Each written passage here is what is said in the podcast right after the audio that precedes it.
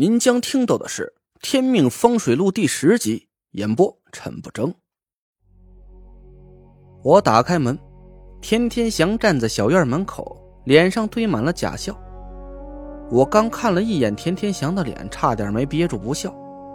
这才几天时间，天天祥的面相就发生了巨大的变化。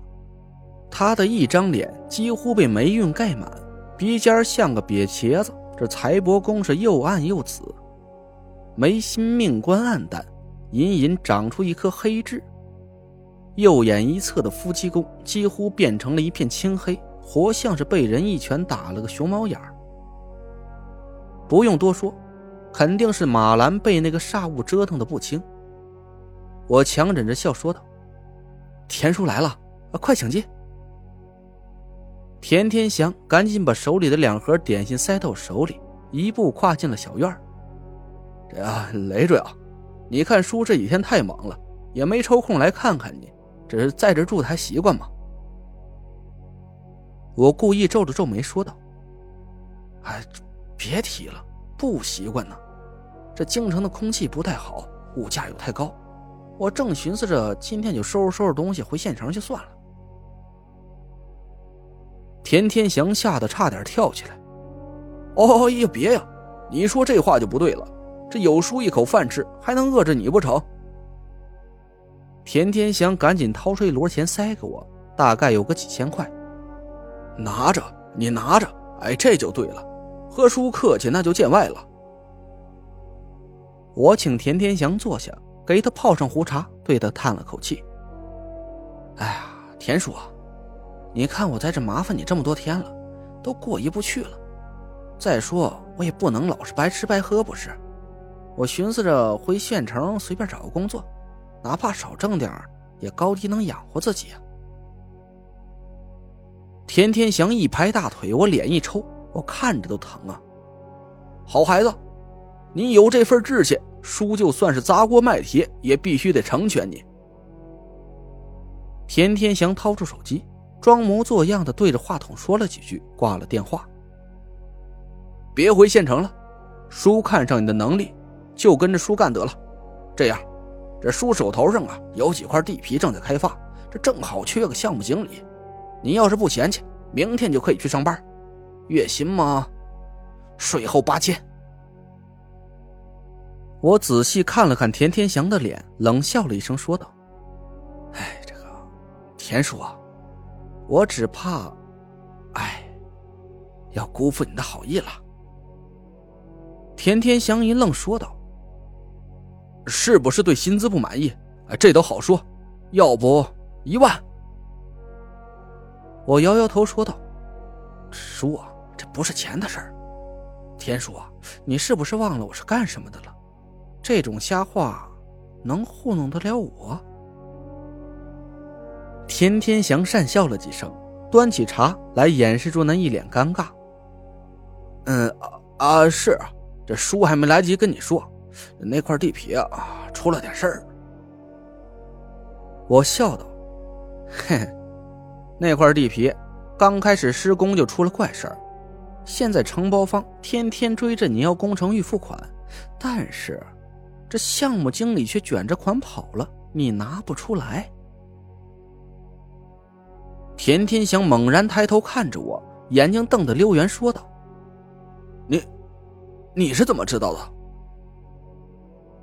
我冷哼了一声，心想：这些都在你面相上显示出来了。其实我也推算不了这么精准，只是根据田天祥的面相，加上他说的地皮的事猜测的。田天祥的左眼皮上方，田斋宫两道煞气纵横。一道应在他家里，另外一道就应该是应在地皮上了。他下巴上的奴仆宫凶光毕露，应该是应在项目经理这个职务上，不然田天祥也不会突然给我这么个肥差。田天祥哭丧着脸，满脸都是哀求的神色，说道：“这这累赘呀，你看。”我撇了撇嘴。这些话，我师傅应该在十八年前就跟你说的明明白白，只怪你没听进去。田天祥脸色通红，吭哧了几句：“这这这都怪你婶子，他就不信这些乱七八糟的封建迷信。哎哎，不是，怪我，怪我。”我忍着笑看着田天祥，心想：就这样吧，差不多就行了。要真的不管田家的事儿啊，第一个死的人就是我。我喝了口茶，说道：“田叔。”听说你请了摸金潘家给你解决家里的阴煞，现在怎么样了？别提了。田天祥狠狠的把茶杯蹲在桌子上。这潘成牛逼吹的山响，我还以为他多大本事，结果他被阴煞反噬，自己差点没命不说，还把你婶子也害惨了。我有点好奇，让田天祥说说到底发生了什么事儿。呃，这前几天，嗯，就是你来京城的那天晚上，你婶子就有点不舒服，她总说身上没力，怕冷，这大热天的盖了两层厚棉被子，还一个劲儿的打哆嗦。我点了点头，这是典型的阴煞侵体的症状。天天祥继续说道：“去医院也没查出什么毛病，后来我就请了潘成来看看。”他说：“你婶子和慧文都被什么邪物缠上了，要是不赶紧解决，五天之内就要了他们俩的命。”我心想了一下，没错，时间正好对得上。看来潘成不是浪得虚名，还真是算准了。这他到田家去看风水的时候，确实是在田慧文的生日只差了五天。然后呢？我给了潘成一百万，他带了个法器符箓啊去我家镇邪，结果，这结果呀，哎，我笑了笑，结果都不用说了，潘成被阴煞反噬，应该是伤的不轻，马兰的病情更加严重，这看来卦象上显示的真没错，天命煞局哪是这么容易解开的？嗯，行吧。我故意沉吟了一下，说道：“我去试试，收了那个阴煞。”我刚要起身，田天祥一把拉住了我：“累赘啊，你看能不能先把地皮的事解决了？那事儿比较急。”我怀疑自己没听清楚，你搞错没有？是你媳妇和女儿的命重要，还是一块地皮重要？田天香苦起了脸，说道。你婶子和慧文三天之内还不会有事儿，可那块地皮，明天再不解决问题，我就要破产了，哪还有钱养活他娘俩呀？我很生气，眼看着马兰和田慧文就要没命了，这田天祥竟然还在纠结一块地皮的得失。我想了想，忍了口气，算了，这饭要一口一口吃，事儿要一步一步做。行吧，我就先去地皮那边看看。不过田叔，我让潘成转告你的话，你应该没忘吧？田天祥愣了一下，啊啊，这转告我的啊啊，想起来了。哎呀，这个累赘啊，只要你把这块地皮事解决了，别说是两百万，就算再多钱，叔也给得起。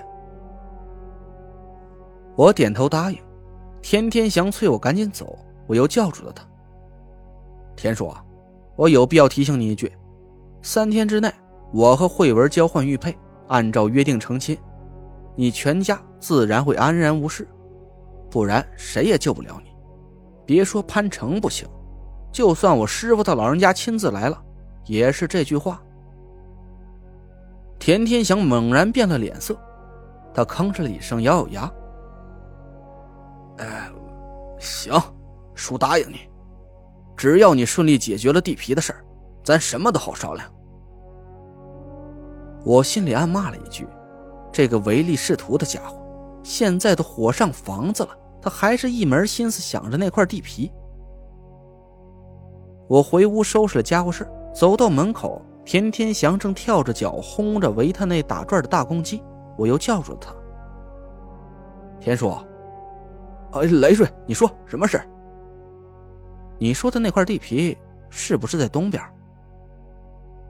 田天祥愣了一下，点点头说道：“对，啊，就在东郊。你怎么知道的？”我叹了口气，对他摇摇头说道：“那你呀，那你还是别去了。”您刚刚听到的是《天命风水录》，我是主播陈不争。订阅专辑不迷路，麻烦您哎，再给我个关注。